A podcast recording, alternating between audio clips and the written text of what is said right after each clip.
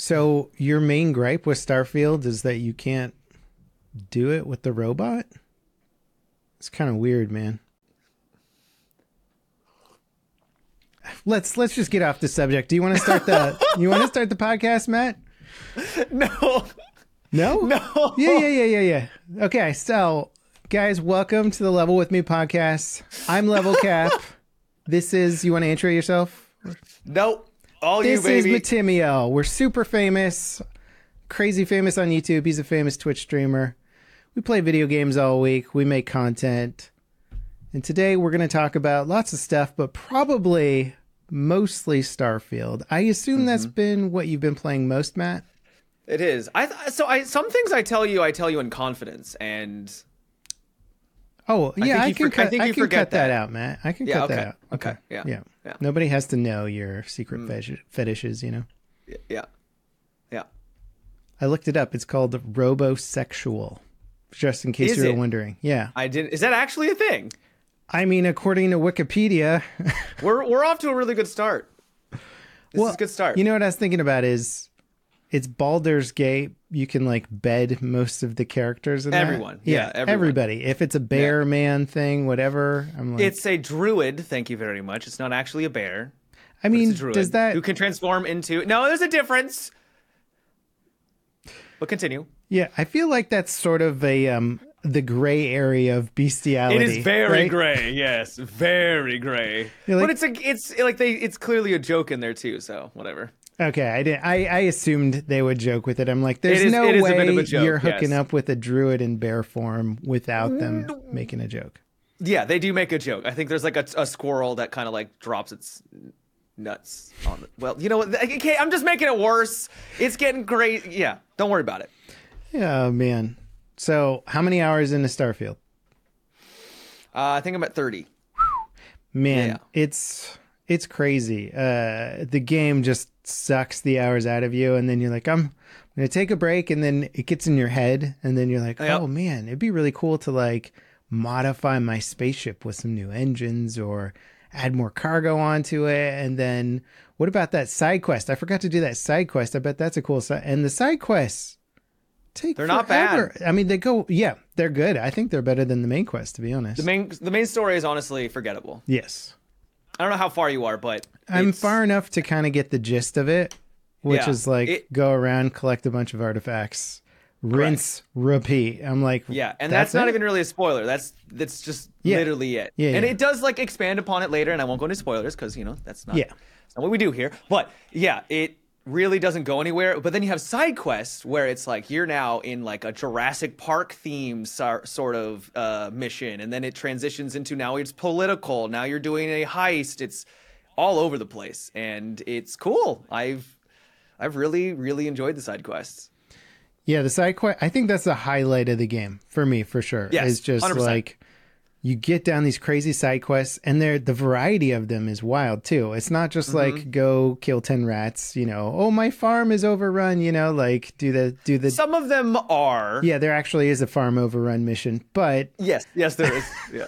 most of, most of them are like really interesting. Did you? Uh, I did one where this isn't really spoiler, but you find like a, a legendary spaceship and like the the quest to get there. You're you're like I was in this intense shotgun fight in some facility. Then there's like a guy who sort of befriends you, and then he's like kind of your friend, but maybe not, and he's got s- clues. Oh yes, yes, I did. I did do that mission. Yeah, it was fantastic. Yeah, yeah. great mission, right? There's all, and then like, yeah, there's booby traps. There's like a giant robot security force, and then Mm-hmm. like you get this awesome reward at the end of it that you're like, oh, cool. Like, I guess I'll just play the game with this now. And that was just a side quest, like an optional side quest that you're on. And and it was a secret one too, where you had to like get a message from like off of a random guy, uh, and then it just starts it up. Yeah. Yeah. Oh, yeah. Right. That's what happens. You're like on some other quest and you find a, a piece of paper with coordinates to like some Yep. secret facility, and all of a sudden you're on a new quest. I'm like, Uh huh. It's very, that part of the game is super, super impressive. There is some jank. there's some jank. I was gonna say the the game is not flawless. No, I would say Uh, it's it very far from flawless. I'm kind of baffled by some of the like 10 out of 10s and like even 9 out of 10 scores because Yeah, I'm like maybe it's because like the further you get into it, the like the less the jank bothers you. you and you learn to get around the the fact that the game doesn't teach you how to do most of the basic stuff. Mm-hmm. Yes. like I watched a video today on how to use the the cutter properly. You know, You have the, to aim down sight with it. Yeah, well, it's not so that charges it, but then there's also different UI things that tell you difficult. There's like all this stuff in it. Wait, what? There's more to it? Yeah. And so there just isn't like the game at no point teaches you that you could do that. Like even at the start when you're going down like a dark cave, I'm like, what's the flashlight button? I know I have a flashlight. It does tell you flashlight. The does it? Does it do Yeah, that? it does. Okay. But that could also just be a UI thing where it doesn't do it enough. It does it like off to the side, or maybe you're distracted maybe. by something. Yeah, I always That's miss the it- little cues that show up for So like half I. a second. I do. I do too. Yeah. Even if it's in the front of my screen, I sometimes miss it. Yeah. You know, because I'm distracted by something else. What do you think about the the amount of loading in the game?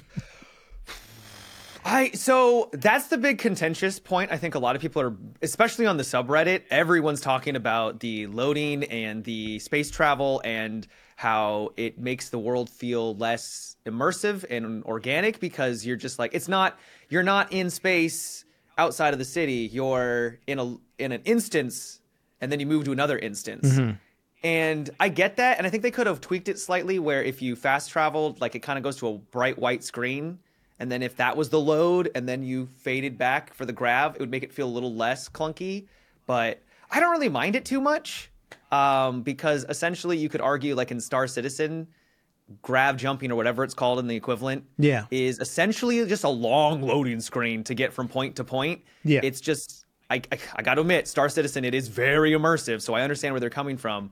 Um, but I'm not as I'm not bothered by it as much now that I've played longer and longer. I just it's just part of the game. You get you get used to it, and mm-hmm. yeah. So I'm I'm not too bothered, but I do get the criticisms. I think if you get stuck into a good mission that isn't having you constantly move back and forth between locations, then it's less of an issue.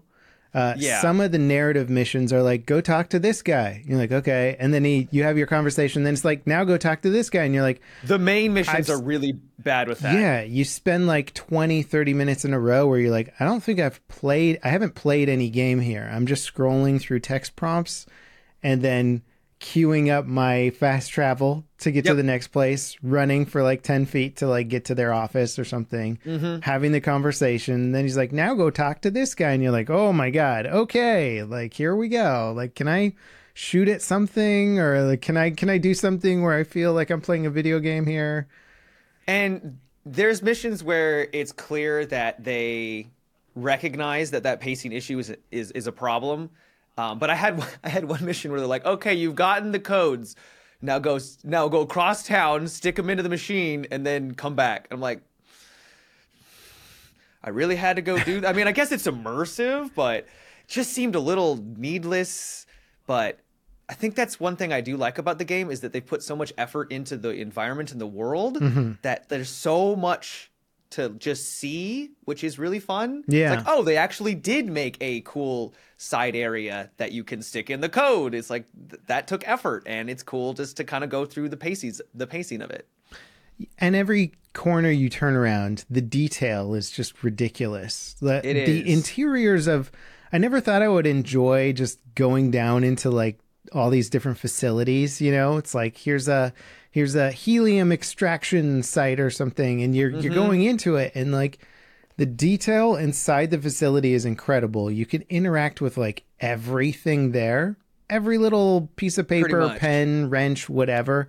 It's all something. And they also use it to tell the story of the facility too, you know? So like if you're in a weird bio lab that's like doing alien research or something like that, or messing with little alien critters, then there's like narrative elements to that in there versus like a mining lab versus a pirate hideout or something. It it's mm-hmm. all really detailed and just like it adds that much more to to actually going everywhere and seeing everything. I do think I I enjoy the cities less than I do the missions. The cities turn into like maybe I'm spoiled from other games like Cyberpunk or Star Citizen or something. They don't that. really feel alive. No, They don't. no, But I also think that's be- also because the people don't really feel alive. no. The dead eyes. The very dead, dead eyes. This is this is my. Uh, it's this and the fast traveling UI stuff that are like my two biggest gripes with the game. Is the zoom in NPC conversations like what? It literally just does this back and forth. I get that's It's like, Brett Bethesda's bread and butter and what they Yeah, like. it literally looks like Oblivion, like uh, like old school Elder Scrolls games. Yeah. it's just back and forth. Just and you like, back and forth. man, we've played enough RPGs and single player games now where they can give you meaningful, interesting conversations without this like zoom in effect. And then the weird thing is if you're in a three way conversation oh, it's very strange. and the two characters are talking to each other, but they're both looking directly at you, and you're like, are you talking to. You talking to me or it's disjointed. for the amount of dialogue in that game? Dear God, they should have come up with a better system. Yeah, and what does and I get why because there's so much dialogue, right? Yeah. Like so many people to talk to. But what is incredible about Baldur's Gate 3 is that they've been able. They, I think they. I don't know if they mocapped everything, but the difference between the two titles is staggering in terms of the the believability of and the realism of all the characters. Yeah. um, like they're emoting a lot more in Baldur's Gate. They they don't just feel like they're just standing there and their head just moves. Mm-hmm. You know. Um, another game that did this really well was uh, Horizon Zero, uh, Horizon Forbidden West. One big critique Okay. that the original game had was that everyone was super stiff, and in the in the new game they're much more emotive. Oh yeah, and it looks And incredible. They have It looks amazing. great right. character lighting. It's like some of the best I think I've Yeah. ever seen. Oh, it's it's yeah. The graphics in that game are mind blowing. It's And funny. it- it they does take help. criticism from their first title, they make it great Yep. in the next title, and then a Bethesda game is like, "Hey, your games are all janky and require lots of modding support before like they get good." And they're like, "All right, But also on top of that, I can't even imagine the logistics of trying to coordinate that kind of uh, like that much mocap or whatever Yeah. these companies are doing. oh to be yeah, able to pull that Baldur's off Gate set a standard that I don't think anyone's going to be able to match." Well, I think they'll be able to match, or Yeah. hopefully they'll be able. To, I, I don't want For Baldur's Gate to be this one-off For a while, for a while. Hopefully they'll learn from it, and they can take the take what Larian's done and and uh, use it for themselves. Yeah, yeah. And to your point about the like the more emotive characters and stuff, there's there's this very weird thing about the character interactions in this where like I think it's due to the fact that they want you to progress through uh, uh, uh, Starfield with all these different options like you can bring any crew member with you on your on your ship if you want to but then they like engage you in their life story in the middle of like a mission and you're just that like does get annoying. and you're yes. like, this doesn't seem like. The, I thought you were going to tell me something relevant to like the situation we're in or something. They're just like, and then like, uh, what's the cowboy guy? He's like, uh, my Coe. co. Yeah, he's just like, oh man, my daughter lately, and My you're daughter. like, like we're taking fire, dude. Yeah, I was in the middle of a. Fr- we were. The ship was under attack, and I hear Cora, his daughter, you know, like, "Hey, Dad, can I get a book?" And I'm like, "We we are under attack, please!" like like literally, the ship is on fire. It's almost to about to explode, and they're having a conversation about how he she's gonna she wants a book, and Yeah, it does take you out of those moments, but yeah, I, I like I, the companion system is fine. I I do have my complaints, but I think the characters are at least somewhat interesting. Mm-hmm. They're not my favorite companions out of th- these an RPG system though. I've no, they're not particularly memorable.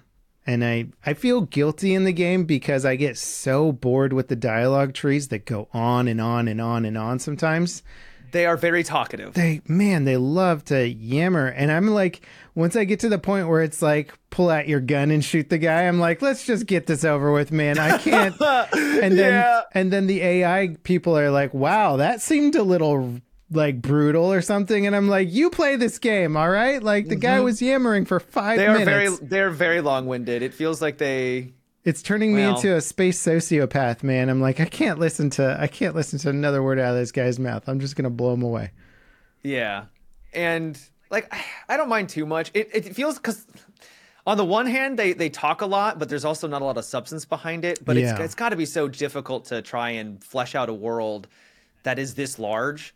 And i think one trick going to your previous point about it can it can be a little slow at times because there is so much dialogue and you just want to shoot at something you want to you want to you want to engage in the gameplay but it kind of can feel like you are moving from um, amusement park to amusement park Sure. where it's like, oh, you get kind of a taste of the politics of this area, but not too much because that would get boring, right? And then it kind of shuffles you along to the next cool moment in.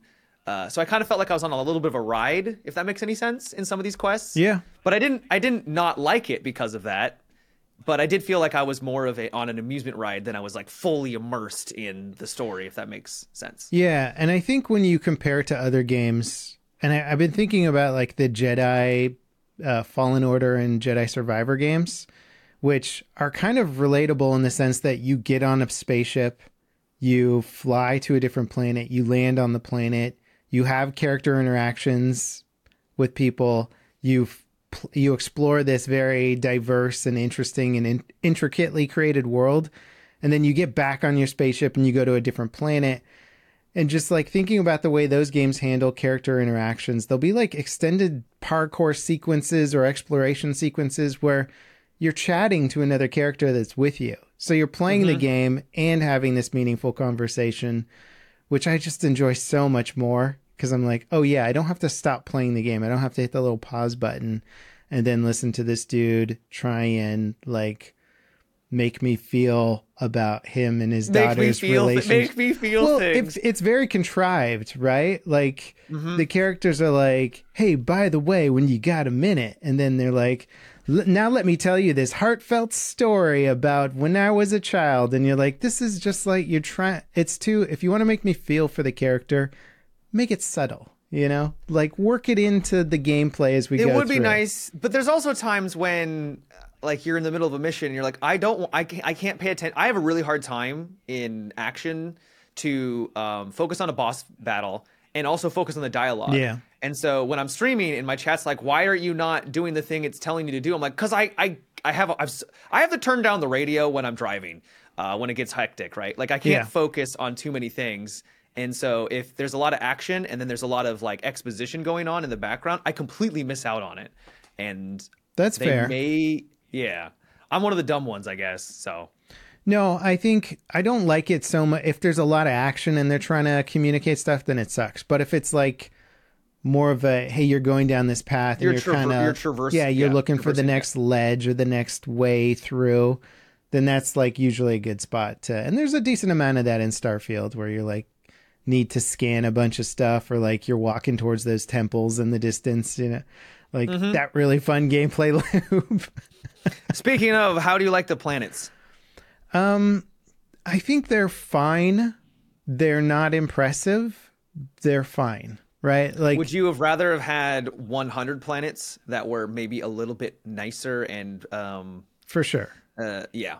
I think like- everybody would. How many people are going to hit all 1,000 planets? Like Yeah. What, 5% of the player base? Less? Most people would rather just put their 40 It's to 100 hours because into it makes the game. because when you go to these different solar systems and there's all these planets, it's like, oh, that's awesome. But I man, if they were just better detailed and then each planet just had more things to do on it that were that were more interesting, I think that I I per, I would have preferred that. Not that I'm not enjoying it, but Mm-hmm. it does.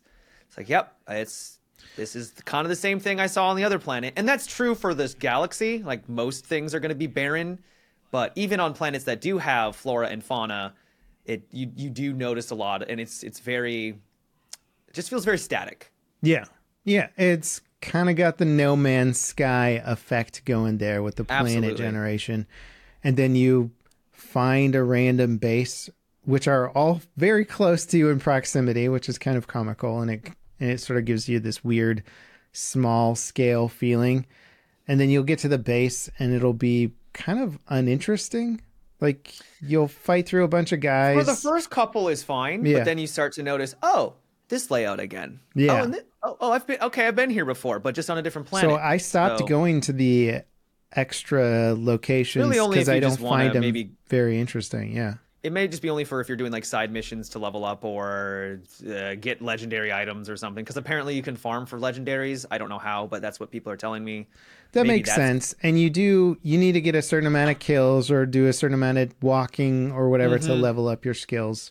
I do Mm-hmm. Yep. like the skill trees in the game. They're they're fun for the most part. It is slow though. I was surprised by how slow it is to level up and kind of get going. Yeah, and I couldn't figure out for the longest time where the lock picking skill was. I get Yeah, I missed security it. for some reason. Yeah. It's, it's with all it's with all the ship stuff. It's like what? I know. I would think it would be right next to looting, but stuff is all You would think so. mixed up, and so I was like, "How do you pick expert level locks?" It's driving me crazy, man. But Yep. yeah, and then to get more crew, it's like one of the last skills for like commanding or something like that. Well, you can get more crew by building a bigger ship. Like there's certain ships that can give you more crew size, and then I believe there's also that on Okay. the perk tree too. Okay. Mm-hmm. What do you think about the shipbuilder? Have you done it? It's really cool. Yeah. I, I think it's awesome. I I really like it. It's, it's not the it's a little unintuitive to begin with, and it can be very clunky to get things Sure. to like connect up. But I can't wait to. Get, apparently, it's level gated, so you will just not straight see. So there's different ways. Oh, There's- that makes sense. Because I was Mm-hmm. seeing some of those crazy ships. I'm like, I don't have those engines or like, Right. or whatever. So there's different star different starports will have different items or different um, engines and cockpits. But then I believe I've been hearing online that it's either level gated or it's based off of your piloting skill in one of the skill trees. So if you can pilot, if you get all the way down to like the C class ships, that will either unlock more or it could just be your straight level. And then you'll just see so many more options to customize your your ship. Okay, it's- so it's, neat. it's, it's skill gated or level gated. I think it's level gated, Okay. um, but don't quote me. That- Regardless, you have to put a lot of effort and time into Yeah. just playing the game because getting to that C class is going to take a long time I- and a lot of money. I wish the ship gameplay was had more depth to it because the ship builder is really cool, and I'm like, It's really cool. I want I want to have a big crew, and I want them to have their stations, and I want a big cargo bay, and I want an engineering Mm-hmm. bay, and I want to play around with different weapons and all this stuff. And then you like get out to a ship combat mission. It's like, yeah, just shoot at that guy. All right, he's dead. Yep. Good job. Oh, oh, you're you hurt. took out his shields. Hit- okay, hit- now take out that. Okay, good. Your your ship Now, you is damaged. a- Hit the hit the repair button, and you're like, okay, that's it. You can lock on. There is a like slow down lock on VAT system. Yeah. So if you wanted to target their engine, you can take out their engines and then board them, which is really cool. Yeah, But other than that, it it does get yeah yeah. a little little repetitive. It would be nice if they had put as much time into the ship combat versus, say, the the FPS combat. Because at least the guns in the FPS version, well, I don't think it's like it's pretty clunky, but nonetheless, the weapons offer different ways to engage your targets. Right? You have all mm-hmm. these different options, and you can you can try and stealth your way in. You can try and snipe them. You can go in crazy with a shotgun. You can put down a mine and lure them in close. Like you have options, and then ships are more like, do you want to shoot them with your lasers or your bullets? Uh, Yeah. and you're Yeah. like, okay, or missiles, I guess. But yeah, How do you feel about the the difficulty? Or What difficulty you playing on? um, uh, I think normal. What I didn't change okay, I went I went with hard. okay, I found so there are some ti- it could just be I'm bad and I don't have good weapons, but there are times where I'm cruising through, you know, one shot headshotting with a sniper, and then I'll go against a level 15 when I'm level like 25. So it's 10 levels lower than me, and it's taking like mag after mag after mag to take this thing down. Mm-hmm. And there are some enemies where I'm like, just die. Like this is just too this is just too much. Like this is ridiculous. there's. I don't want to do a spoiler, but there is a mission on New Atlantis where you have to engage. It's part of the main campaign, uh, Okay. where you have to engage a very powerful foe at one point. Uh-huh. and I wasn't sure if I had to kill the foe or run away. They were just so strong, and I'm like, I'm pr- I pretty much just dumped everything I have into them. I know what you're referring to. Yeah, Yes. and it was unclear what the way forward was until I just ran, and then the mission kind of like ended, and I was there's there's weird moments in the game where sometimes the gameplay feels awesome where you shoot an explosive barrel and this dude goes flying over a railing and you're like, that was awesome. Mm-hmm. And then other times where you're just like, uh, I just shot this dude point blank with a double barrel shotgun and he just like, he didn't flinch at all. Yeah. Yeah. And then just turned and like shot me. And it's really weird because then you'll shoot them with like a little, a tiny pistol or like an SMG and they'll flinch like crazy and get knocked back. And you're like, so they flinch when I shoot them with the tiny bullet, but like a double barrel to the face, and they're just like, "What was that? Let me shoot." I'm guessing you. they just don't want you to be able to stun them constantly with the with the rounds. Would be uh, but I've yeah. also and the AI in general. Sometimes the AI is great, mm-hmm. and they have really good animations, like you said, where they'll like fly across after you shoot a barrel. And other times, or, or and then other times, I have it where I a guy was sitting, I shot him in the back of the head, and he just slumped which was kind of was like, damn, that's kind of morbid. He just died on his post. Oh yeah, while he was he was like a scout. And then other times you'll there'll be like a huge firefight. You'll round the corner and there's just two dudes sitting in a chair watching TV, and you're like, what the? You didn't hear like two feet away? Yeah. And then they go like, oh hey, what are you doing? And it's like, Ew. yeah, uh huh. Yeah. The the AI is all over the place, which is not a good quality in a game where the AI are your main enemy right? The right. the main challenge that you have to get past, and you're like, all right. Uh, the when the challenge becomes how much bullet spongy health they have, it it just turns into one of those games where yes. you're not finding the fun, cool combat or the the enemies that are outsmarting you, and that's the challenge. It's they didn't flank you, and you're like, oh man, good flank, you got me. You know. It's just mm-hmm. like, oh, okay. Uh, do I have enough bullets and health packs to make it through that giant bullet sponge robot over there or something. Yeah. And I don't need the, the, like I get it's an RPG, so I don't need the I don't need the combat to be incredibly involved. Yeah. Because what's fun is finding that really cool weapon and then having, you know, attachments on it that make it even mm-hmm. better. And that's that's where you get the power, right? It's not necessarily your skill and you're you're not playing Doom and, you know, swapping between weapons to counter them. It's It's not that it's type of game. It's not that yeah. type of game but there are times where it is it's lacking and it, yeah. it just kind of takes you out of it a bit. Well is this um has bethesda well yeah, i mean yeah. This is it is an rpg but because they took the space theme and then the shooter theme and put it in there i think there's a lot of I would say fair expectations from the title, and I think those are kind of at the forefront of a lot of the criticisms for the game too, which is it's a space game, but I don't get to do the stuff that I like to do in space games, which would be like so, piloting a ship, for mm-hmm. example, flying the ship over the planet. There's, I see a lot of people that are really upset that they can't do that. They can't yeah. use the ship to explore. It's just a cutscene of it landing and taking off, and then the space combat is, as we discussed, very very basic, where it mm-hmm. just doesn't feel like there's a lot of nuance to it. Even though they let you switch power between systems, there isn't really much gameplay there.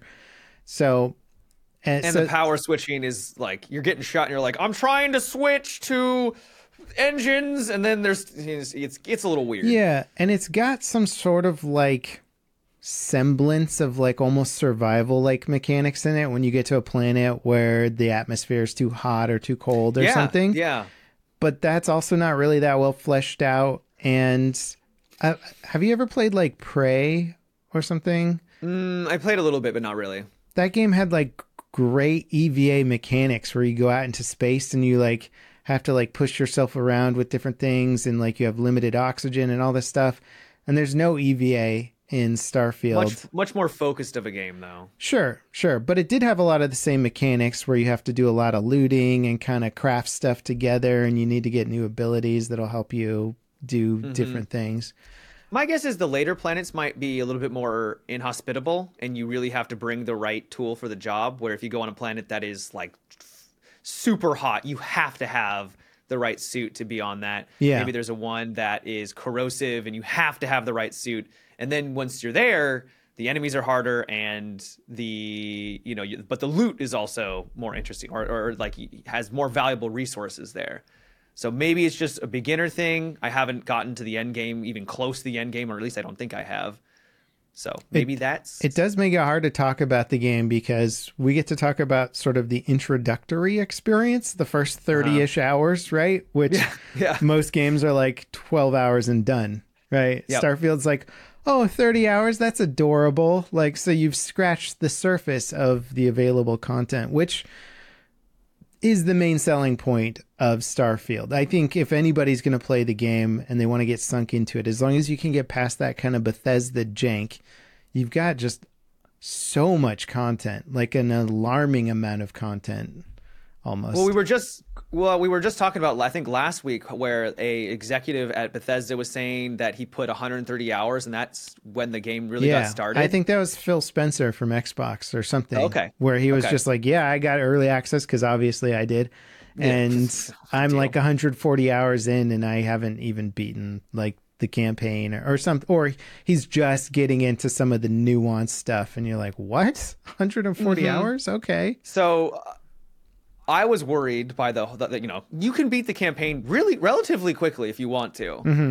and there's new game plus if you want to go down that path, which is cool. But now I can see why they were saying they're like 130 hours in. And it's, it's just getting started because there's just so much. The side content is really the meat of It's, the game. it is. It is. And I think and what we are saying too is you can beat the campaign relatively quickly as I'm starting to see now that you can just you can just fast jump super fast. But I think because the repetitive nature of those quests is so boring, it almost I think everybody just is like, all right, I'm going to take a break Mm-hmm. from grinding the main quest because it is a grind. That I'm going to do the side quest, and then you just get stuck in with the side quest, and all of a sudden you're ten hours deep into just like becoming a deputy or something like that. Yeah, you're like, and they are straight up like eight eight hour long quest lines to finish off a full like faction quest. Yeah. And it's Yep. wild and there's lots of them and you're and Yep. you're just like, what?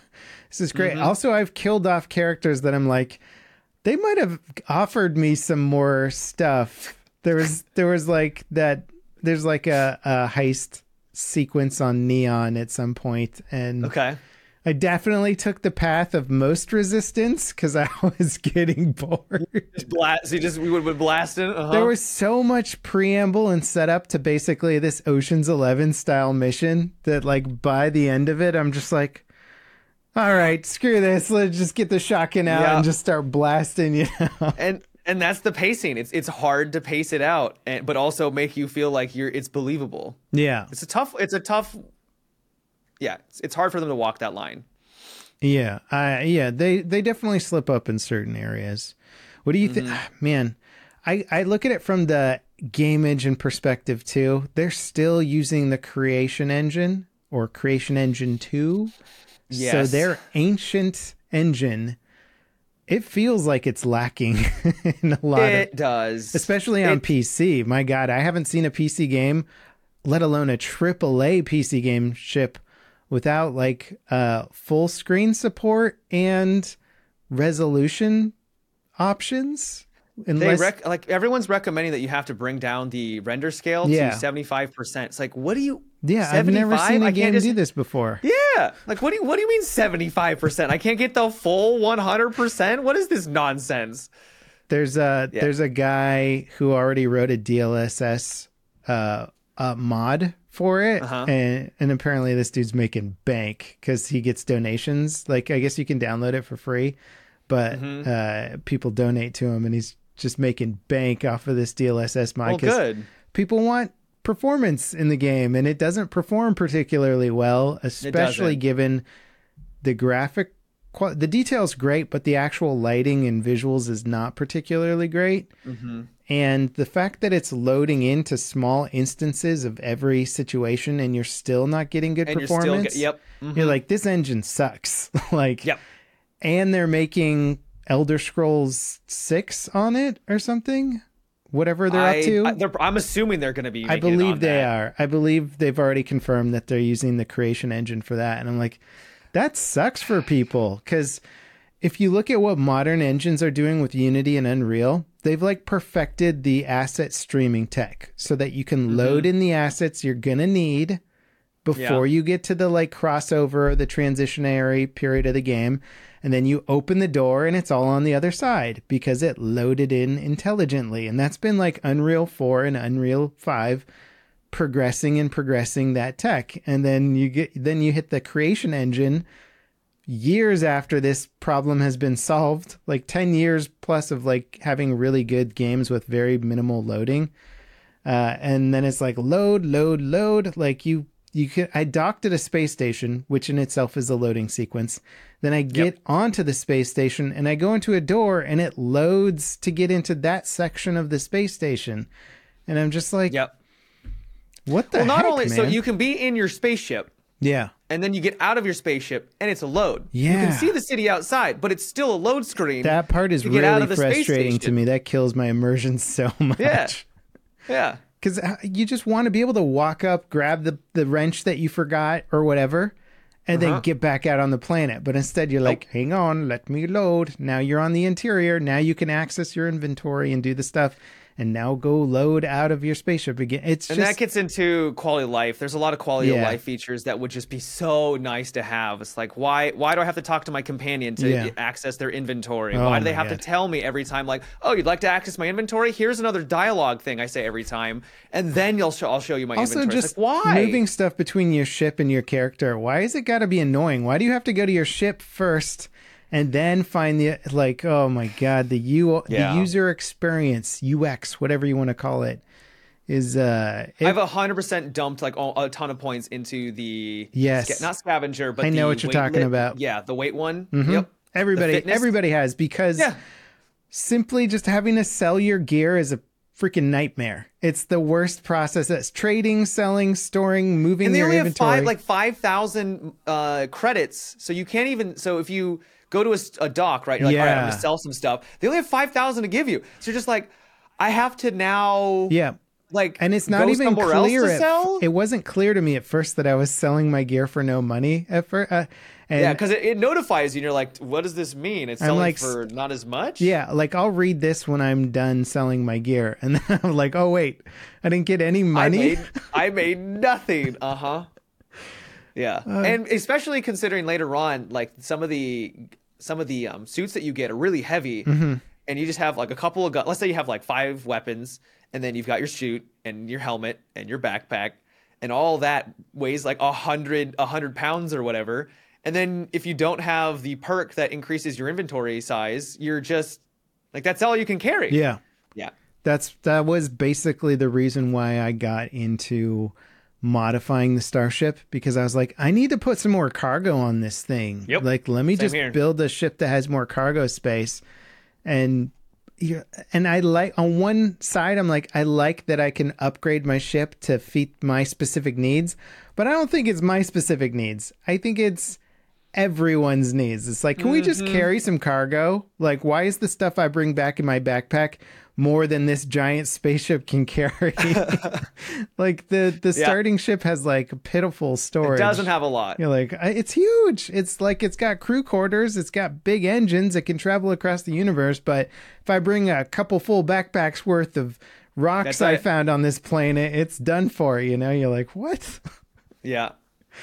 Oh man, yeah. A lot of the mods.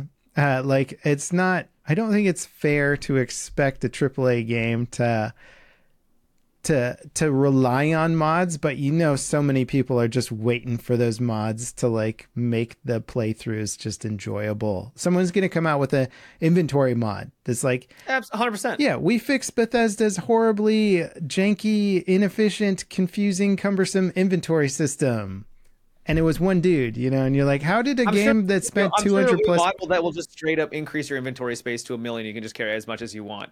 And people will download it because they're like, yeah, I don't want to have to constantly just you're encumbered, you're encumbered. Yeah, it's not a fun mechanic, and I can appreciate having limitations to the gear you hold, but you got to build a game that's fun around it, right? Like, I agree. Yeah. Like, make me have a fun decision in a mission where I can only get a certain amount of items, or I'm specifically going for something then I come back, or I feel rewarded when I get cool upgrades that let me carry more or something. But yeah, man, the quality of life stuff is very. I I find myself having less excusability for Bethesda on this because they spent eight years making this game and over two hundred million dollars, and it's got like Wow. some quality of life problems that you're like, this is basic stuff, guys. Like this is really, really, really simple user interface design that should have been like figured out from day one, as opposed to whatever this crazy malarkey system that they have where you've mm-hmm. got like 10 menus you need to access to find out e- your resources, you know? And each little thing isn't that bad by itself, but they kind of slowly add up. You're like, oh, Yeah. like the like the UI at times. You're like, oh, the UI gets really janky, and then you have to, yeah. So it's it's just small things. Yeah. But if they just kind of tighten them up, it would make for such a more streamlined experience Mm-hmm. when you're just trying to navigate. Yeah. Are you are you saying you around. don't like quantum jumping into a system, then having that menu closed, then having to just open the menu right back up? Right back up to tra- to go to the actual planet. Yeah, you're like, why am I even looking at my cockpit of the ship right now? Just keep me in the menu and drop me on the planet because I'm literally going to do nothing in between this menu closing and having to reopen it. Well, I think it's because they wanted there to be interactions in space. yeah. But there's just not a lot of Yeah. interactions. in space. Scanning your cargo bay. Okay. Like, uh, Yeah, it's like, oh, good, good, good, good, good. I feel immersed. but I oh, like it. I think the game's solid. I know. I, I don't think it's a masterpiece. I, I definitely don't think it's a 10 out of 10, but it's a fun game. It is. And I think people who get past, who can get past the the Bethesda jank are going to get access to like a thousand hours of potentially like really cool gameplay. At least hundreds. Yeah. If, if, if you get into it, you get it. There's easily hundreds of hours worth of enjoyment here. Yeah, and who knows how much the mods will improve that. Yeah, what three months from now, it could be like a really pleasant experience if you download the like quality of life mod pack, right? Or you're just like, Yeah. oh, it fixes all the jank that Bethesda didn't for whatever reason. Because I think I'm at level 30 and there's planets like far off that are 75. Oh my god. Dude, what is the level cap? Haha, I said my name. Uh, I don't in- I don't know. no.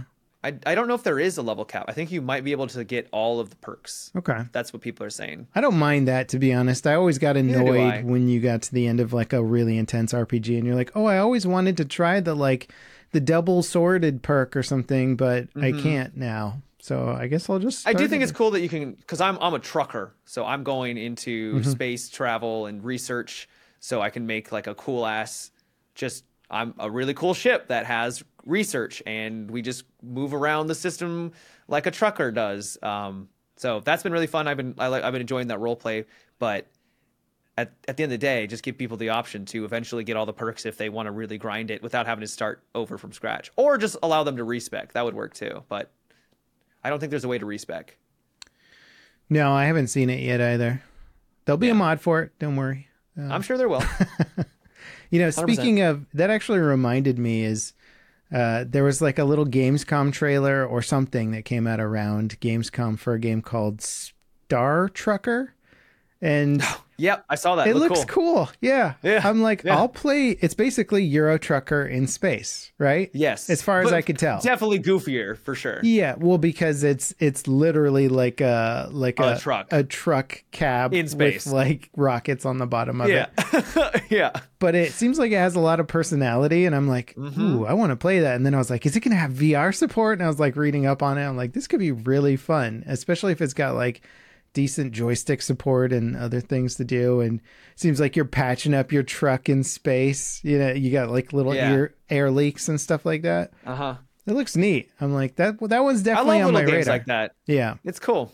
i just been waiting for star citizen to to get that gameplay loop in i'm like it's close but not It's cool how much Starfield is what Star Citizen is trying to go for in some respects. Like the whole you take out their engines and then you're able to board their ship. But God, I just want Starfield. I just want Star Citizen to find, uh, you know, I just want them to f- fulfill their dream, Yeah. fulfill their vision. Because Starfield isn't it. It's not. no but there's there's like glimpses of it. We're like, yes, if this was if this worked in Star Citizen, it'd be incredible, but it doesn't. Yeah, and, and Starfield is really one of the few games where you can do boarding of an enemy spaceship and go Yeah. on and kill the crew and steal their ship and steal their loot.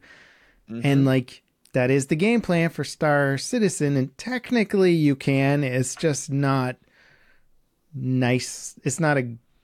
It's a janky It's there yet. experience. It's a janky experience. Which is experience. true for pretty much everything in that game. It's just not Yeah. quite there yet. But I will say, having been all over, because I'm always on the Star Citizen Reddit, the Yeah. the talk of the day is basically, I like Starfield, and it's made me appreciate Star Citizen so much more for innovating and going that extra mile to try and make the game feel seamless and That's high fair. fidelity. Because yeah, like we are talking about, Starfield is like loading screen, loading screen, loading screen. It's like you can do all the stuff ish that they're talking about that Star Citizen is going for, like building a base on a planet and modifying your ship and having firefights in space, but it's all instanced loading sequence things and thus kills the whole immersion of it where Star Citizen is going for like you're not going to load like this is all happening real time and you can EVA and just go over to their ship and take their cargo out and fight them over there and it's all just going to happen in real time and I'll appreciate it when they actually do it, though. yeah That's the thing. Is like, yes, that's what they're attempting to do, but another game studio has come along and they realize maybe that's not feasible, and they've actually delivered a product that is working. For sure. I, I won't take, I don't want to take anything away from Starfield's accomplishment in that they've actually shipped a working, functional game that people can play right now and are Yep. enjoying and will get hundreds of hours of solid gameplay out of. Like, they limited their scope so that they Yep. could ship a game. Right. Yeah. Which is sometimes what you have to do. Yeah. You have to make compromises. Yeah. Although I will say, whatever reason they have for sticking with the Creation Engine 2 or whatever they call it is BS, man. Like, did you? Here's another interesting thing that's kind of related to this. Uh, CD Projekt Red, so they're not going to be making. I think this latest DLC is their final DLC. Um, and Phantom Liberty. yeah, I need to turn off my pick up the kids alarm because that goes off in the middle of our podcast. Everyone, recording. everyone, everyone talks about. Wait, did he forget his kids? Yeah, they did- just they can hang out there. No, obviously, They're fine. obviously, my wife gets them, and today's Labor Day, so or whatever day it is. Is it Labor Day? Yeah. something day. Hell if I know. I don't even know when it's Christmas. We're we're content creators. We uh, holidays do not apply. yeah, every day's a holiday, baby. Yeah. Not really.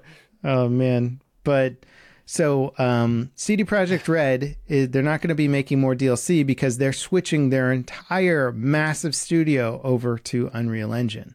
Mm, Because be a lot of effort the to do that. Red Engine or whatever uh, Yep, Red Engine. Red Engine. It's it's a great engine. Obviously, it looks amazing, but they know better than anybody else what its limitations are, and they're probably looking at what Unreal can do, and they're like, well, if we're gonna make the next Witcher game or whatever game, like let's put it on. Let's put it on something Let's put else. it on Unreal. Let's put it on something that we know is just going to get progressively better and is very easy to work with and has all these Mm-hmm. cool features rather than spending a ton of time trying to upgrade our engine to have all the same features. and that probably will help it when they are hiring new people too Mm-hmm. because once you when, when you have dedicated people that are staying with the company for decades then they can master your engine but if you have new people coming in new you know fresh people they're having to r- learn the engine maybe from scratch Yeah. and they might be really great on unreal where everyone you know everyone knows unreal if they're in that industry or not everyone but you know what i mean Sure. if, if, if you have standardized engines that a lot of people are comfortable with I feel like that would just streamline it for those people that are new. Absolutely, and it's it's a less attractive uh, job for a game developer to come over to CD Projekt Red and use their proprietary engine. And then you're like, well, now I want a job at a different company. And they're like, well, what's your experience? I can use this engine that nobody else has. Right. Which is uh, obviously, if you're a talented programmer or talented modeler or it out. animator, like those skills do transfer pretty well.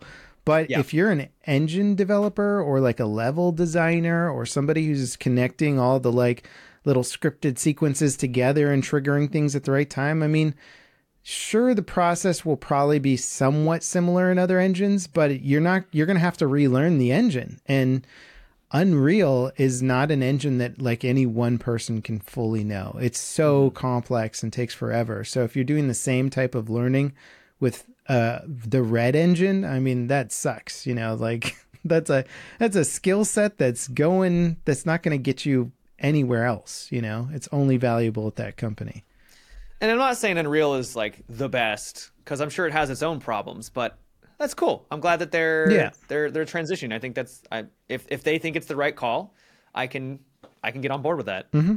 and it's if you think about it it's this is how i see starfield is is like there's definitely graphical limitations to that game had they built it from the start on the unreal engine it probably would have looked significantly better unreal engine takes epic takes 5% of your cut of your profits once you sell over a million dollars worth or something. It's only five percent, yeah it's not that much huh? so you get I'm just so I'm just so used to the world of content creation where it's like Yeah. Well, it's it's like distributing on Steam. That Steam takes thirty percent Right, right off right. the top. And you're like, that seems extreme. seems like a lot because it is. It is. I think Epic Game Store takes ten or fifteen or something, but they they cut it way down. And Well, they're also trying to w- wedge themselves into the market.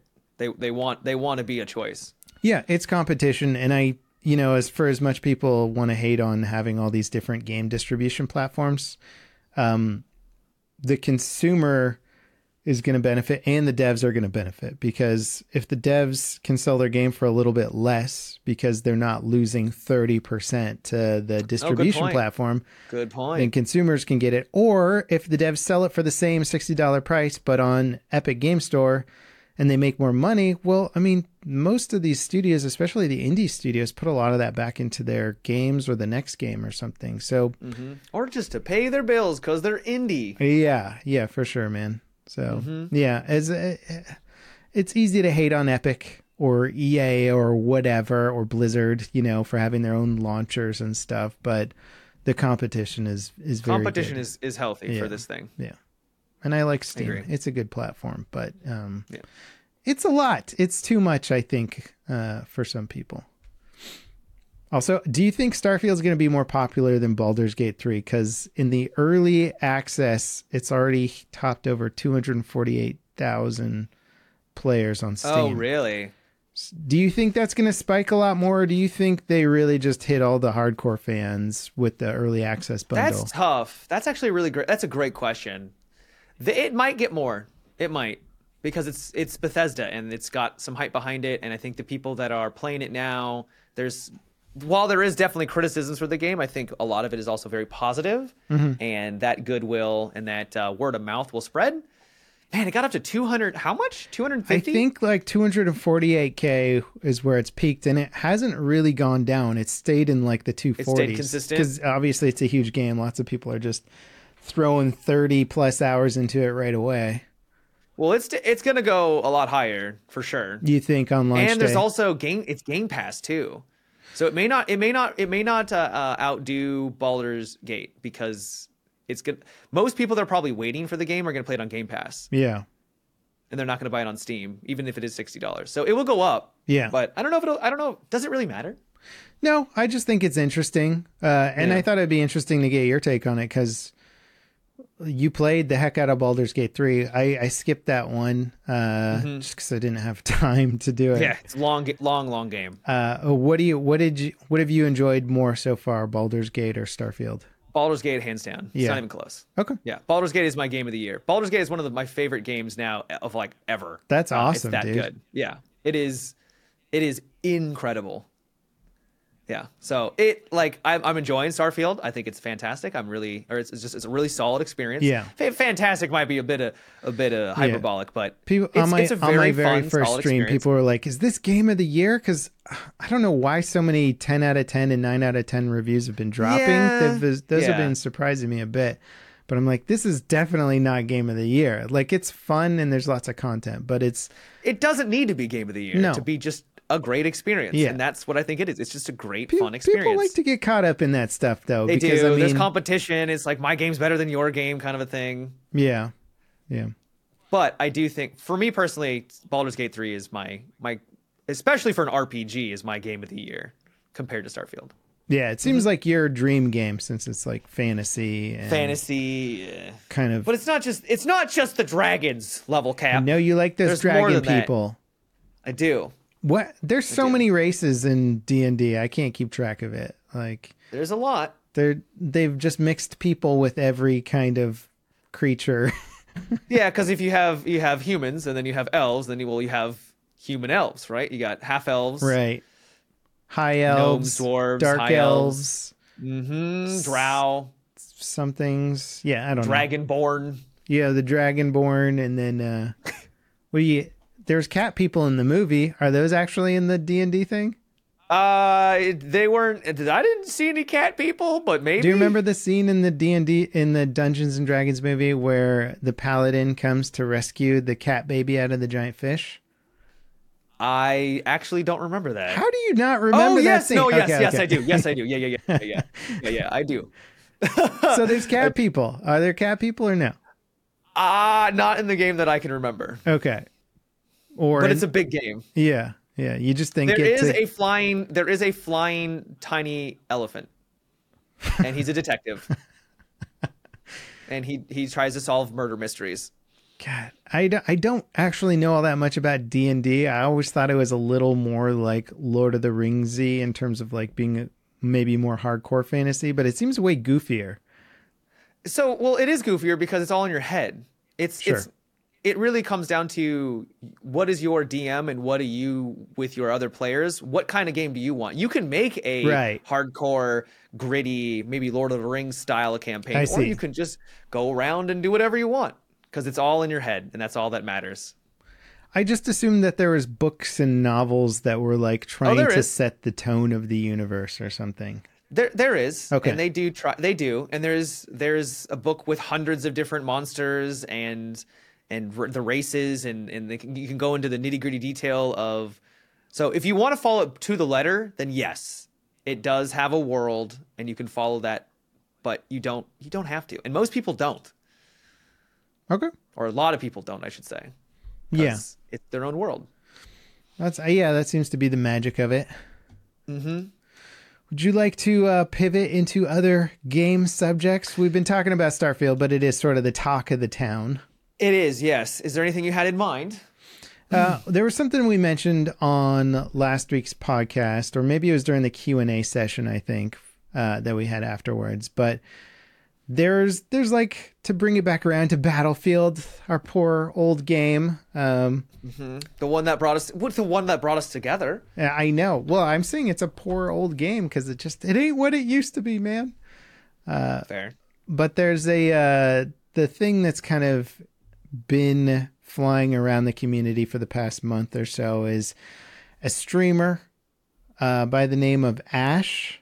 I think it's Ash Battlefield or something like that. Who's an extremely good helicopter pilot? Like I think you, Okay. I you probably remember from BF3, BF4 days. Like there's like the top, the top five percent pilots, and then the top one percent is like god tier. Ridiculous. Yeah. Yeah. He's one of those Yeah. top 1% god tier guys that you're just like, what is he? He's threading the needle. It's like a He's- completely different game. yeah, he's not playing the same game other people are playing. We're like, there's a guy over there, shoot him. And he's just like flying upside down through tiny. He's like he's doing like a loop, and then on the the bottom he's strafing you and like you know mini gunning the ground, Yeah. and then he's like looping around again. It's like how are you doing that precisely? There's, yes, there's one guy that does like these maneuvers. I don't know if this is the same guy, but he'll switch to the side seat of the chopper, headshot snipe somebody with a sniper rifle, then switch back into the pilot seat and like blow up a tank.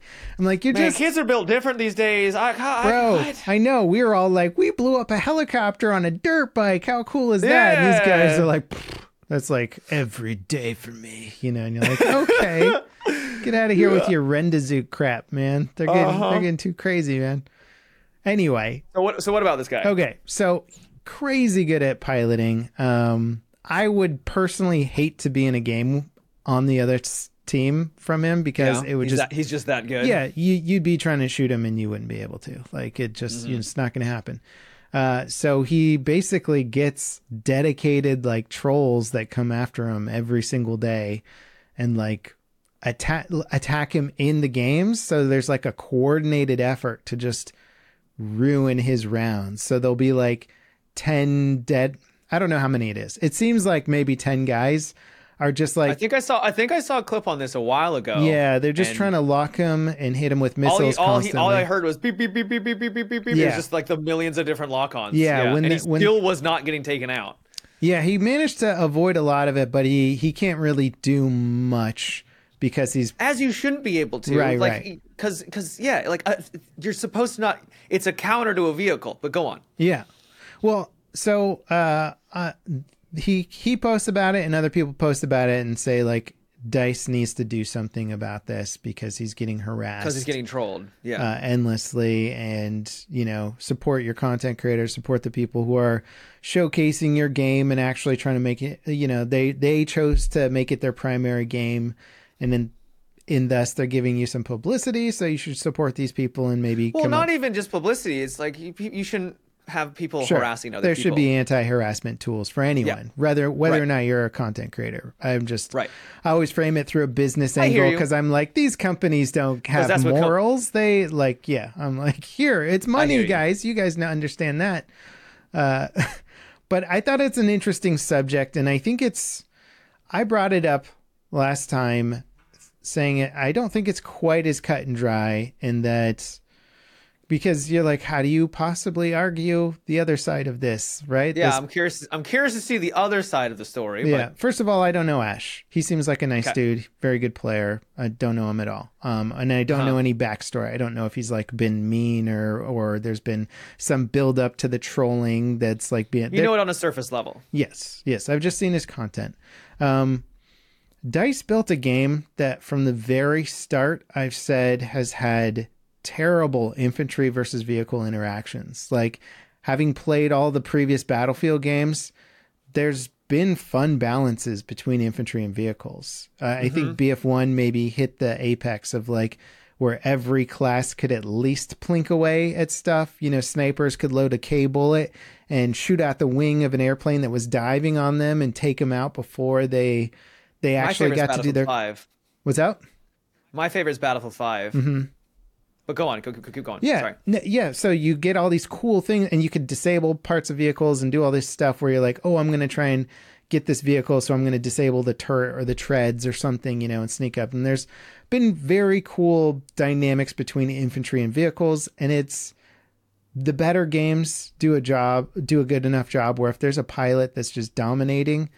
Enough people on the other team will kind of band together and do what's needed out. to take them down. You know, you need this sort of this ebb and flow of it and you don't want a game to finish where one dude is like 200 kills or 100 kills and no deaths on top of the scoreboard that's Right. i think that is a problem with game design and i think 2042 because of its terrible launch and so many of the talented players sort of abandoning the game for other for greener pastures if you will. Uh, it hasn't really been either tested to the full extent or when it does get tested by the high skill players the balance breaks down completely where you're just like oh this guy can dominate the whole time. So dice hasn't balanced the game out in a fun enjoyable way where I best sniper in the world should be able to occasionally headshot out the best chopper pilot in the world, right? Like it feels like that would be a fun dynamic, right? Mm-hmm. It doesn't feel like that's really possible in the way that it's set up right now. Feels almost impossible. Versus versus how many times that chopper pilot's going to kill the best sniper? If if you get what I'm saying. So, are, what, are, are you saying that the game is the game itself is making it where it's too easy for someone who is at the skill level to just dominate and ruin a lobby because they're just destroying everyone? And so, while you're not, I'm assuming you're not condoning him getting harassed by these people Right. and following him around. Uh, you also can share in their frustration that like banding together to take this guy out seems reasonable because he's just a menace and it's silly that he can go on the streak and you need to have these many people to be able to tr- take him out and and stop his reign of terror. Yeah, and I don't want to say easy because he is god tier skill. Like Right, right, his right. achievement yeah. is really incredible, but also because it is a large scale public game, you're gonna find it. Okay, maybe there isn't anyone on the other team that's at his skill, but what if Mm-hmm. three good players come together to try and fight him? they should be able to kill him, right?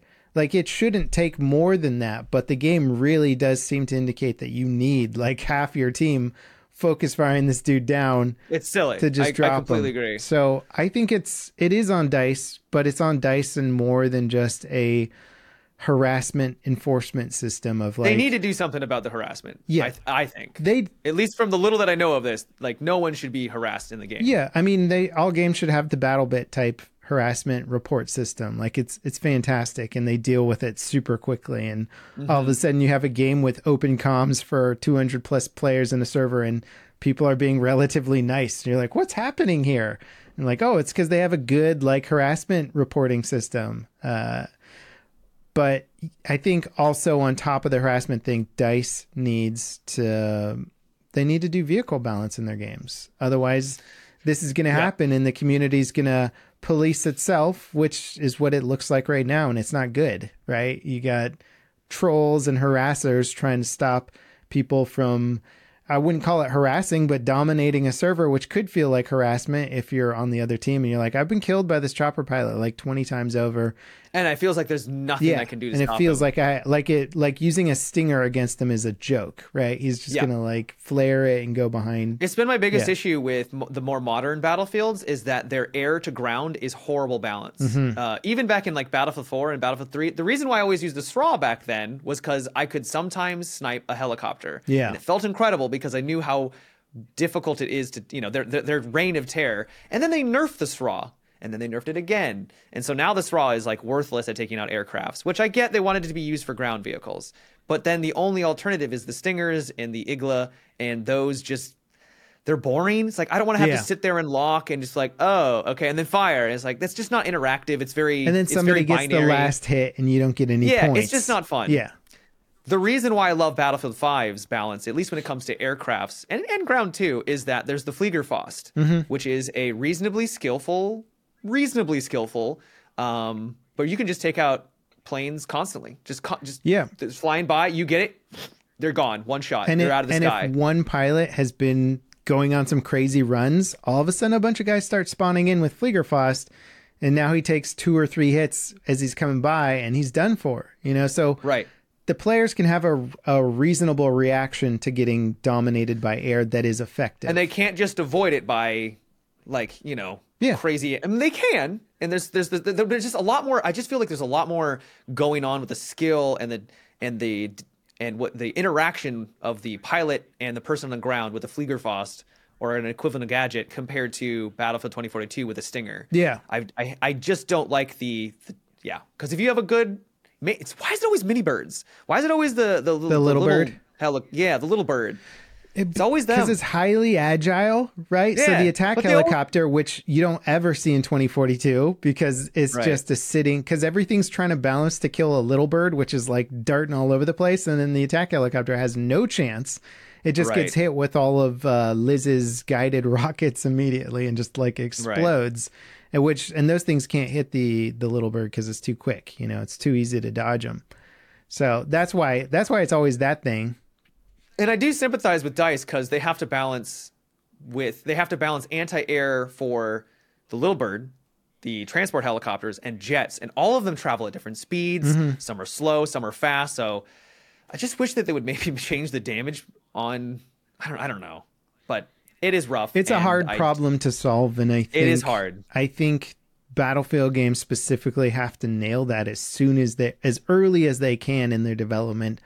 Uh, otherwise, you get a bad gameplay experience. And the the historical games have an easier time because you don't have helicopters to deal with. So all Yep. you have to do is figure out a way to like make bombers and For- fighters somewhat Yep. fun to fight against. And Yep. BF1 was great. You could snipe pilots out. You could use K bullets to disable their engines as they came by. Uh, you could use anti tank grenades on a low flying bomber and like hit them with the grenade. Uh, there were the positional anti air cannons. There were And while you personally may not be able to just drop them by yourself, it's it's the fact that you're actually contributing to that thing getting taken out eventually, yeah, right? or So or if the if a couple pilot is people are getting focusing on it, a little too aggressive and they do a Yes. close flyby on an anti-air cannon and somebody happens to be in it well okay sorry you're getting shot down right there's right? there's a little tit for tat there and that's just so important to have in a battlefield game. You can't let one people, one person or two people get into a vehicle and then dominate 30 people. You know, like if the those 30 people have to be able to come together in some meaningful way and or I agree. less or less rather. But I agree. I thought it was an interesting thing. Um, uh, obviously, his story should get some attention, and Dice should pay attention to it on two fronts, which is the harassment front, but also the game balance front, because you can stop these harassers, but it doesn't stop the fundamental problem, which is that he's just going to dominate servers endlessly without people being able to fight back against it. Yeah. No, I agree. It's uh yeah. I agree. You agree? You agree? Okay. Oh god, my back. I don't know what it's this sucks about getting old. I literally woke up and it's just like oh, oh. You tweaked it. It's all tight. Working I out tweaked- though. Yeah, and uh, maybe that's Did you feel it the day of working out, or did you feel it the so I, next I day? kind of I, I felt like I went a little bit too hard on the exercise. Like I did some back exercises, right? Mm-hmm. And then um, I did like lower back too. And then I think it just kind of rip like a ripple effect up up my back. Mm-hmm. And now I'm just an old man who literally just wants to lie down and take a nap. Back is the worst. It's the worst injury because you can't. It affects everything. Everything's affects attached literally- to your back, and you're just like, Yep. it all hurts now. Yeah. Getting old sucks. Um, this is the old man podcast, gaming podcast now, and um, the back especially is like the thing that when you start getting older, it's like, mm like your back, Yep. your back's just like, I'm not gonna do what I used to do. Just even moving your arm, you're like, oh, that now it hurts that. Okay, cool. Yeah. Awesome. Also, uh, I hear I'm not a scientist or a physical therapist, but Yes. I hear that sitting down all day and playing video games is actually not great for your back. PSA. I won't be changing my lifestyle based off of that information. PSA. How dare you? You're welcome. Everybody who's listening, How you're dare welcome for that free medical advice. you can skip your next doctor's appointment.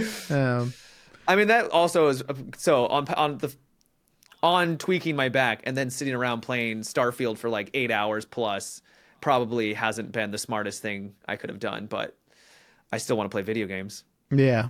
I I think maybe 5 years ago, 5 6 years ago I was having some pretty intense back problems and I just like went through everything. I was like I'm getting a new mattress, I'm getting a standing desk thing, I'm doing all this uh, I'm getting like a different chair that's like set up for things. I'm to move around every 15 what and a lot of it worked actually. Um so could be small things. Yeah. All I can say is it's hard to be a gamer. Truly, this is evidence. It's just it's hard being a gamer. I think we're kind of like construction workers, really. You know, you know, they're out there hauling bags of cement to the job site, Yeah, dodging rebar falling from cranes and stuff. I mm-hmm. mean, we're it's the same thing for us. It's pretty much the equivalent, one for one. you know, mm-hmm. women can't get enough of us. They're catcalling us on the street all the time.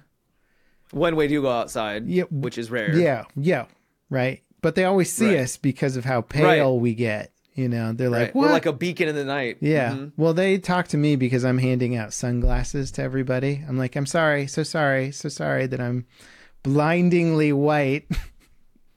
That's what I bring to the beach, Matt. Just a bag full of sunglasses. that I can Sunglasses. give to everybody. You're so you're you're very conscious of it. yeah, you know, I'm a nice guy. I don't want to ruin their like their nice blue ocean and stuff. You know. Is that a sperm whale? No, it's just a YouTuber. it's so white. That's how I describe. LevelCap. That's how I I, know, you're, I, describe know my getting, body. I know you're getting older. I didn't think you were that big, though. I'm a No. whale. You're not. Come on, you got to be nicer on yourself than that. I know, I know. I gotta, I gotta do what you do, which is actually a workout. But yeah, it's tough. You just got to do it. I gotta gotta- do it. I do a little it. bit of rowing from time to time. That's good. but not as much as I should. Maybe a couple days a week. Yeah. Yeah. Just do it once every other day. You'll be good. 30 minutes. Boom. Knock it out. Sounds good, man. Knock it out. Yeah. So last year, oh, you know, speaking of back pain, uh, last week I went to a San Francisco or a New York City event. It's either San Francisco or New York Yeah. for Payday Three, which is And how'd it go? it's fine, but man, five hours on that plane, and I will say I, I've been spoiled by COVID as a content creator. I know, oh, Matt. I was like, what? I've been spoiled, Matt. I just it's been Like, so where is good to me going? in every regard. Uh, it treats you right, huh? no, but for a little behind the scenes stuff for content creation stuff, and you don't do this as much because you're mostly streaming now. I have been affected by it though too. yeah, I'm I know what you're. I know what you're referring to. uh, big studios will do these big promotional events. They'll want you to come out and play their game in person Yep. because if you do it remotely, reasons. they couldn't possibly hype you up enough or something. I'm not really Could sure. be security reasons too. So they stopped doing it over COVID, obviously, because of all the lockdown restrictions. So instead, all these big companies started doing remote events, and they would just give you a key, you installed it on Steam or whatever, and then you watch their little promo video that they put together telling you about the game, and then you get to record it and play it, and that's how you would get early access or early footage to a game.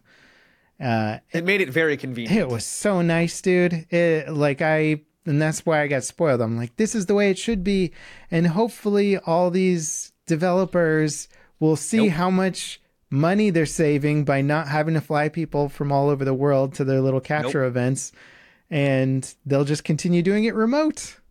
Yeah. And as you said, nope, nope. Nope. It's getting they're starting it back up now, and it's tough because I want to play Payday Payday Three. It's a game that interests me. I think there's a lot of fun that can be had from the four-player co-op bank robbing experience on apparently the Unreal Engine Five or something when it launches. Sounds good to me. I'm excited. I don't Do you want to fly spend for five hours one way? well, it's not only that the tr- the travel days are a whole day of work essentially. no, yeah. they no, yeah. a whole you're, day. you're missing an entire day. Packing, unpacking, prepping, getting the airport early, de- dealing with transport to wherever you need to go. Traveling is awful. So it ends up becoming three days, and then the actual capture time of playing the game is two hours. It was two hours. Look, uh, it was a lovely event. Not ragging on the payday guys, but just a little behind the scenes stuff, and like you're just like, I'd like to play a little more than that.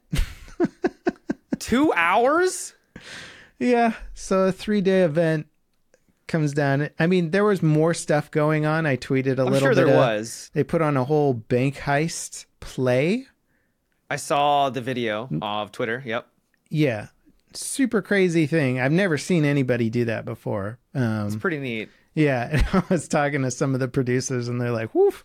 Like, yeah, this was really expensive, but uh, it's really cool. and I was like, yeah, I bet it was. You guys flew Yeah. people. There's people from the UK there. There was people from the West Coast there. This thing is, I can't imagine it because uh, um, Two Angry Gamers showed up, didn't they? Yeah, I talked to And- uh, Tommy and Bong. That's even a longer trip for them. Yeah, I think it's two- I think it's essentially seven or eight hours. hours. of flying, and then Yeah. that's obviously not the day of because who wants to do that the day of? And Yeah. then you have the recording day, and then you fly back the next day. And it's it's rough because I see my content like I can't produce as much content when I'm taking three days off in the middle of the week. You know, I'm trying to prep ahead of time and a little bit after, but now that I'm a dad, I can't do like 18 hour days back to back to back to like make enough content to cover the gap. Yeah. So I'm just like, ah, man, it's hitting even harder now that these events are going back on. And I'm just like, yeah. Everybody says the same thing though. They're all just like, yep, we would love to do this remotely. Love to capture it all. At Did home." you at least have fun? I did. I got to um, hang out with. I got to meet a bunch of content creators that I hadn't met before. I got to hang out with Operator Drewski, who's Mm-hmm. Nice. He's now becoming. I'd say he's like an old friend now, almost. You know. Oh, good. Although he's Yeah, very you, young. You've known him for a long time. Yeah. So Operator Drewski, and then I got to see Big Fry and Karmakut, who's like a um, Karmika? Karmakut, I think. Karmakut. I've talked to him a bunch in the past, but we've never met. Um, he's a Okay. Milsim guy, but and a bunch Nice. of other content creators. So it's always fun meeting people in person because that goes a long way. I think. Also, I, I I chatted with Blue Drake. Um, Oh, yeah, you remember Blue Drake? I do remember Blue Drake. Yeah. Yeah, we had beef like way back in the day. And we we had a good chat about it. We put a lot of it behind us. You actually talked to him about it back uh, at the event. Yeah, I did. Um, you should have seen the look on Operator Drewski's face. He was terrified that I was like getting into this stuff. He's like, "Why Oh, are you like, bringing up What are you stuff?" doing? Be civil. Yeah, and I was just like, I don't want to have like weird stuff under the surface. I'd rather just chat about it. Get it out in And, the open um, and just get move past it. we had a good conversation about it. And Well, good. Yeah, I remember him just giving us weird grief for playing certain games, and it was really bizarre. And it's like, okay, well, all right. yeah, I don't know you. It's one of those. Why you're giving me it's grief. one of those things where it's just like communication goes a long way, right? If people Yeah. just talk to each other and be civil about things, then We're all just people. We're all just trying to live this, you know, live live our lives. Yeah. We don't need to give you. We don't need to make it harder on each other. yeah. But that was nice. That was a little cool. therapeutic for me. You know, I was like, oh, hey, I didn't imagine I'd ever run into this dude, but now that he's here, it's so different when it's in person because then there's there's not a screen yeah, hiding. yeah, you know, and you're not behind. you're not thinking of witty comebacks to post on Twitter or something. You know, It's just face to face. Yeah, you're just there chatting it up, dealing with your Yeah. stuff. So that was good. Therapeutic. Overall, a good trip. Um, and then I come Would back. you do it again? I mean, not the exact same trip, you know. Uh, Yeah. and I probably would have pushed ahead of time. I you never know what you're getting into, right? You're like, are we going to be Yeah. playing for eight hours, one hour, two hours? Like, if I had known, I would have been like, It'd be nice if they would relay that information more. yeah, but at the same time, these big companies, they're like, we're not going to tell you because they wanted us to be surprised by the big bank surprise. heist thing that they set up, Mhm. Um, which was surprising. Actually, here's an interesting thing that I was expecting to happen, which didn't happen. I was expecting somebody to have a panic attack because they didn't tell us that they were going to reenact a bank heist in an actual old school bank, which is where the event took place. So Okay. the event's So they thought, happening, like- and then armed people in masks come into the event. And I, I, you know, they had the payday masks on, so if you knew, Yeah, pay- but if you didn't know for certain, exactly, and it's just like I was like, there's what the definitely some, hell? there's definitely people here who've never played a payday game before, so. If they didn't know, I was looking They're- around. yeah, I was like, start- somebody's yeah. somebody's like three seconds away from like having a full blown panic attack, like and just like losing their crap. And yeah, oh man. Also, it's America. There's a lot of concealed I was gonna carry say it's people. a little like people aren't aware, and then and someone yeah, and the mhm. They did a big security pat down before getting into the event. Oh, okay, which well that's yeah, that's good. yeah. But you're like, man, if somebody missed something or whatever. yeah.